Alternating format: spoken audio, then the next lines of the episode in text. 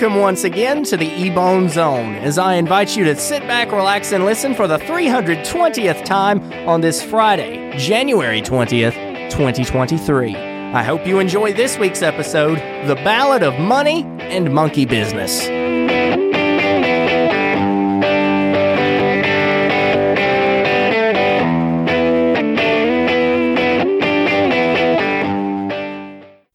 Would you do if you found $5 million just lying somewhere? Would you keep it? Would you bring it back to the rightful owner? Would you donate it? Well, a man in Germany had an answer because that's what happened to him. This guy was on his way home from work when he found a piece of paper just floating on the breeze. Turns out it was a $4.8 million check that was made out to Haribo. You know, those guys that make the Gold Bear gummies. Yeah, them. He did the responsible thing and returned the check, but here's where things get either great or less than desirable, depending on how you look at things. When he returned the check to the company, they just gave him candy. Granted, there was a lot of it, but he left feeling cheated.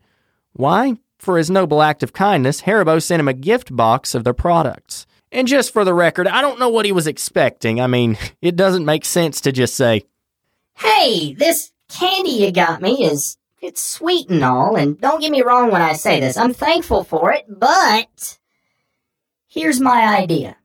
What say for my kind and generous gesture that, for all we know, wouldn't have happened if someone else would have come by and found the check, that you float me about, uh, let's say, a cool two and a half million of that money? No! You found their check, you gave it back to them. This is a payment from one company to another, not a golden ticket. Haribo didn't even take the check. When the man contacted them, their lawyer told him to destroy it, which he did with photographic proof. Back to the thank you package, though. This man said he thought the gift was cheap, and to that I say, at the risk of sounding like a t shirt, keep calm and be thankful. We've discussed the golden ticket situation already, and to be honest, if it were me, yeah, a couple million dollars would be nice, but I'd be just as happy if that kind of thing happened to me and I got gummy bears that I didn't have to buy out of it. I guess I'm a little different. And before we get to the rest of the episode, I'd like you to hear a word from my friends at McNutter Butter Coffee.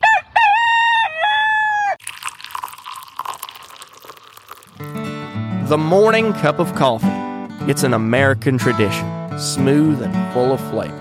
Just the thing you need to get your day roaring to a start. But not all coffee is created equal. And if it's quality you crave, choose McNutter Butter Coffee. McNutter Butter is whole bean, so you can grind it yourself with the assurance of the freshest cup possible every time. Try the classic Good Morning Neighbor, a smooth all day coffee. Enjoy in the morning to start your day or relax in the evening having a cup with a friend. Coffee Doodle Doo, a roast that's fit for a cowboy with a smoky flavor and a smooth finish. Or my personal favorite, Beanin' for You, the coffee that'll put a pep in your step with some great flavor. You can also freshen up with a McNutter Butter facial scrub. The saying is true. The only thing better than our coffee is sharing it with friends. Learn more at McNutterButterCoffee.com.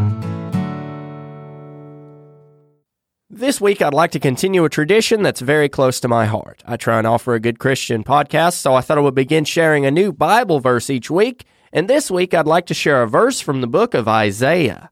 Isaiah chapter 41, verse 10 says, Don't be afraid, for I am with you. Don't be discouraged, for I am your God.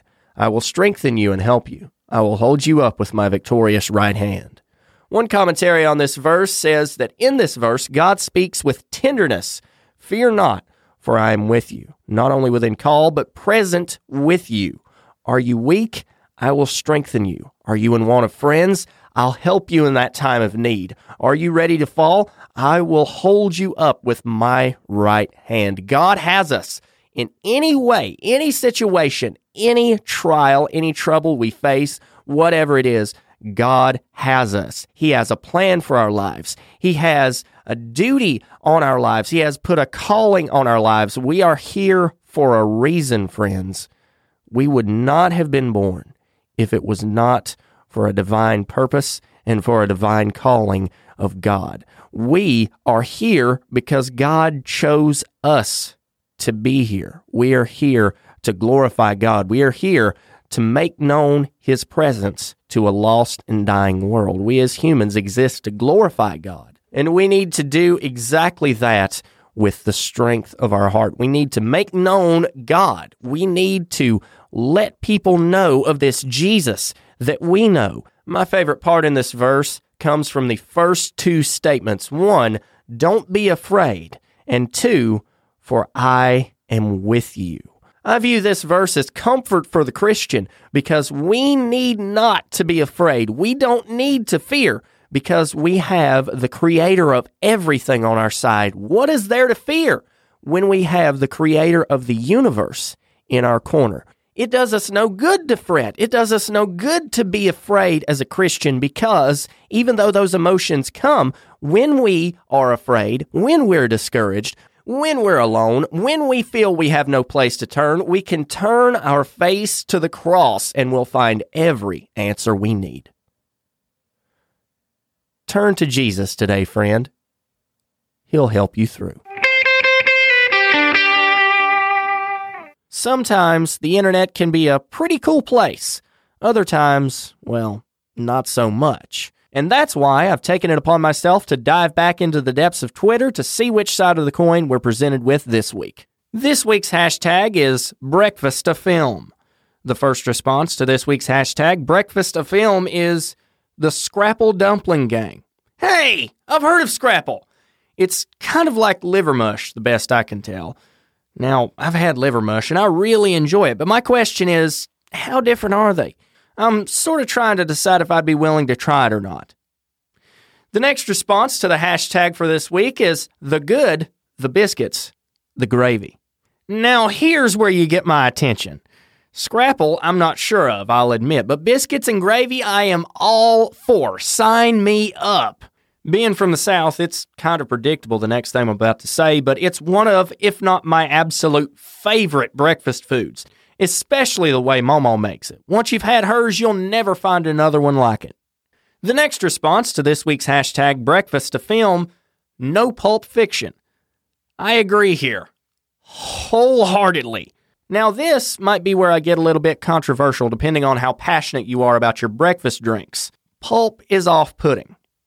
You might like it, and that's okay. But if it's my take, when you're drinking something and you unexpectedly have to chew it, you might have to check the expiration dates because if you ask me, you, my friend, have yourself an issue.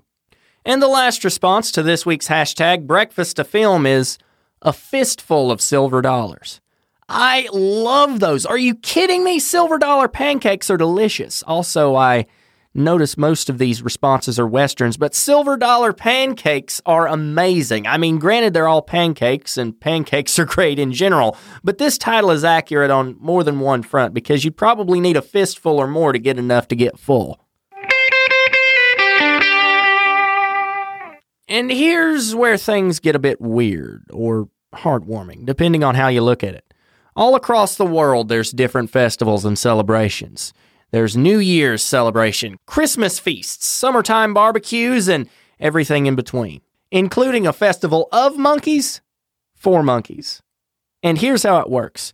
In Thailand every year, one day is set aside for this, and the people of Lopburi province set up giant monkey statues that are holding food trays. And everybody in town works to fix food for the monkeys that live there.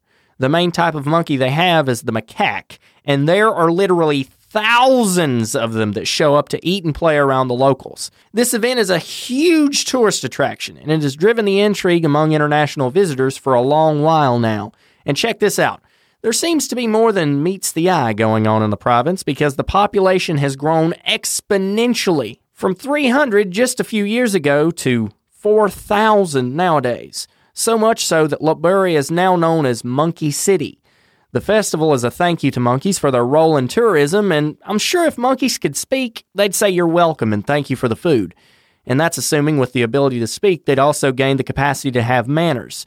I might be going down a rabbit hole here, come to think of it, and I'm probably going to stop right now because it might be for the best. so let's get away from it while we can.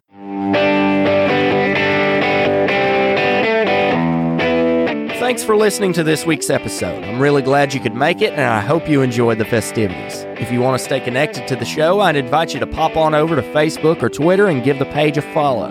Just search Ebone Zone on Facebook and official EBZ on Twitter. And if you want more from the podcast, visit the website www.ebonezone.com. If you're new, don't forget to subscribe so you never miss an episode. Until next week, my friend, God bless you, stay humble, and remember, keep an ear out.